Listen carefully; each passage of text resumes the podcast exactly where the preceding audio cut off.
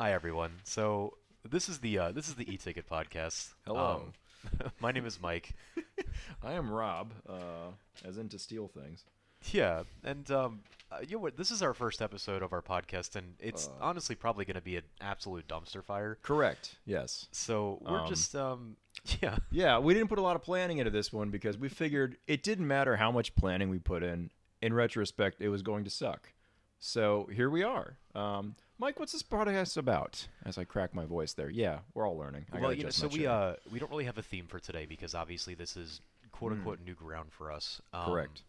So you know, going forward, obviously we're going to make sure that all the episodes have a, have a theme, have a structure. Yes, Um, and whether uh, that's yeah. like deep dives into a ride or, Mhm. or talking about a particular area. Well, well, Mike, we don't even these these folks like they might have just come across this, not having used a search engine. So like, what is what is this even about? Like, what do we talk about? Like Oh, we talk about theme parks, man. theme parks. I like it, like it, like uh, like all the theme parks.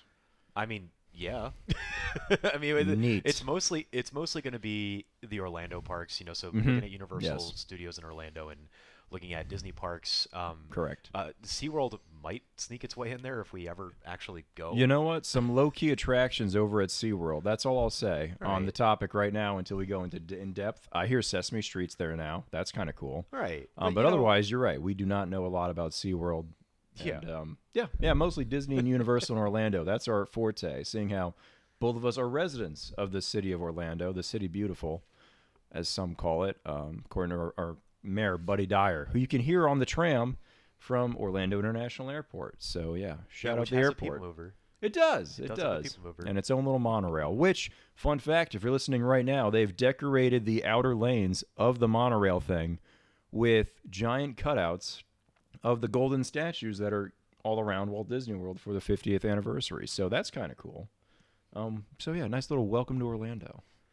Yeah, I mean, so honestly, we're just gonna kind of talk about stuff, and if Yeah. that's something that you're interested in, then obviously, Uh-huh. you know, continue listening by all means. We're, you know, it's another two white guys starting a podcast in 2021. Yeah, so- unfortunately, like we we've been talking about doing this for three or four years, and all the evidence has been pointing that you and I probably shouldn't because that's the direction the world's going, and we support that. Mhm. But at the same time, we've been talking about doing this for years, and Mike and I both met uh, through the Disney College program. Actually, we we were happy interns who wanted to make a career at Disney, and we have we've moved on to other things. That's the best I can say there. So yeah. yes. Uh, don't get me wrong. I absolutely loved the time that I Mhm. worked there Mhm. um, because I really did get the chance to meet a lot of folks that I never would have crossed paths with. Mhm. Um, and uh, it, it absolutely fantastic experience just from the perspective of what I'm interested in, which is learning more about the parks and how they operate and Correct. how Yeah. Disney World became Disney World. Um, but you know, it's uh, it's pretty patently obvious at this point that uh, Disney uh, doesn't give a single shit about their workers at all. Just Mm-hmm. Yeah. it's just not something that Well, they care about. We love everybody in the name tags. Shout out to all the faces uh, you see when you're in the parks, the the people who wish you a happy day. I was going to say magical. No one does that anymore. That's that's old hat at this point. Um, we love those people. Those people are the best. It's the people you don't see who we don't exactly love. But no, we still we we enjoyed our time there and we enjoyed the people we met, but we we are no longer Disney cast members and haven't been for some time. So, but we still enjoy the product. So I I don't know what that says about us. I think we're just uh, we're just slaves to uh, to Disney's empire Yes, of uh, propaganda. I mean, we're, we're annual pass holders again. Even though they they updated the annual pass holder program, we we still bought into it. Um, yeah, I don't I don't know. There's too much to say except no, no. We keep going back because we like it, and yet we'll still complain about it from time to time. But but they they know where we're at. They they get our money. Uh, the checks in the mail. Right, and I mean, obviously, so don't get us wrong. Uh, you know, we're huge fans of the Mhm. Disney parks. Mm-hmm. Um, you know, when I I went on a trip to Paris two years ago, and I made it a point during my vacation to actually go to Disneyland Paris.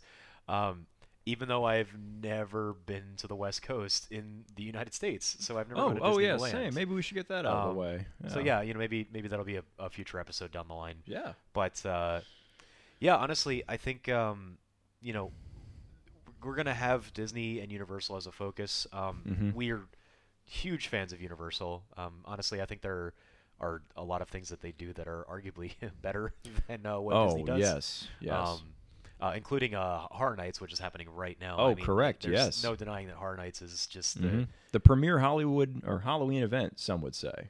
Uh, I mean, you know, you some know, some, being universal. Some would say that. you know, Uh, you can, uh, you know, it's it's really great. You can go to ten different houses and Mhm. um, get really drunk and fight people in the Right. lines. Oh Um, yes. You can, uh, I you can eat lots of food.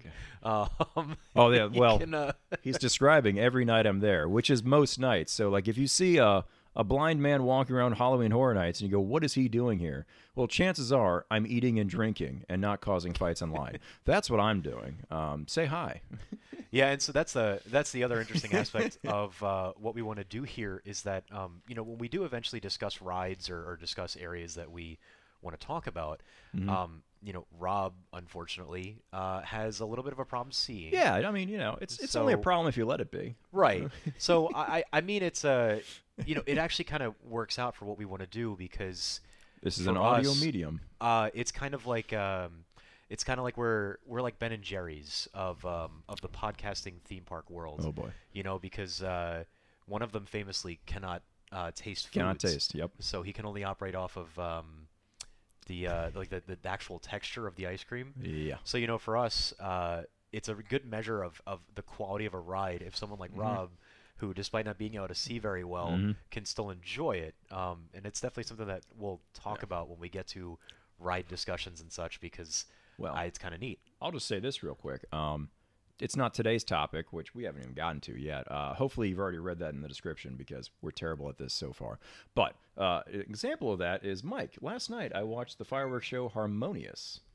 Um, let me turn that off. Watched the fireworks show Harmonious for the first time, and I've got thoughts, but also didn't see much of the projections. So, you know, there's that. So, I don't know if you've seen it yet, but we can discuss all this later.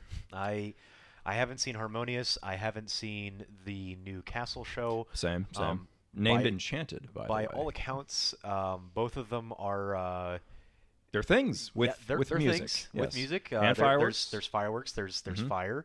Um, they they both exist Mhm. certainly, um, but uh, that seems to be about the uh, the extension of uh, what they are.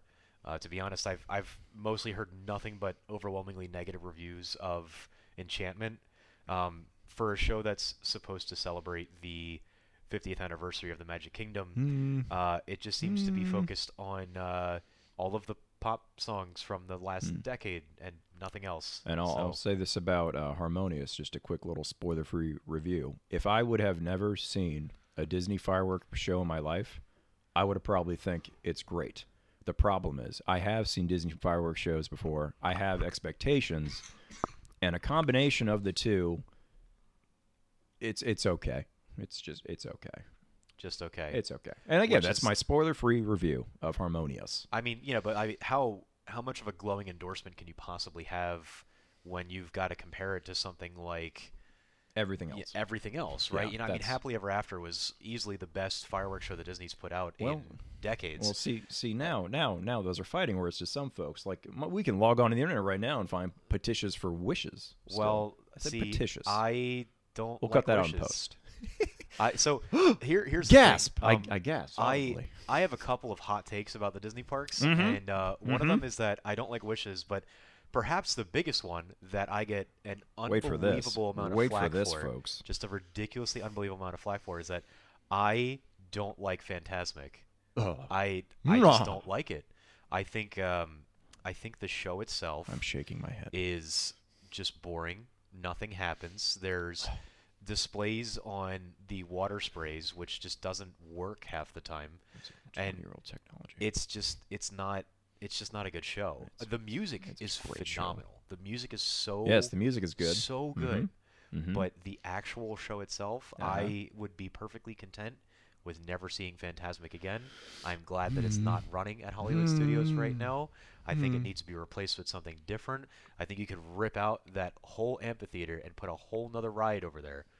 And it would be a better experience than having Phantasmic where it is right now. All right, and uh, we'll we'll we'll cut off Mike right there, and uh, we'll save all that for a different discussion. But um, clearly, I, I think Phantasmic is a good nighttime show. Um, I'll say this: before this week, I've never had a problem with a nighttime show. I even thought Epcot Forever was hilarious, uh, unintentionally so, but whatever.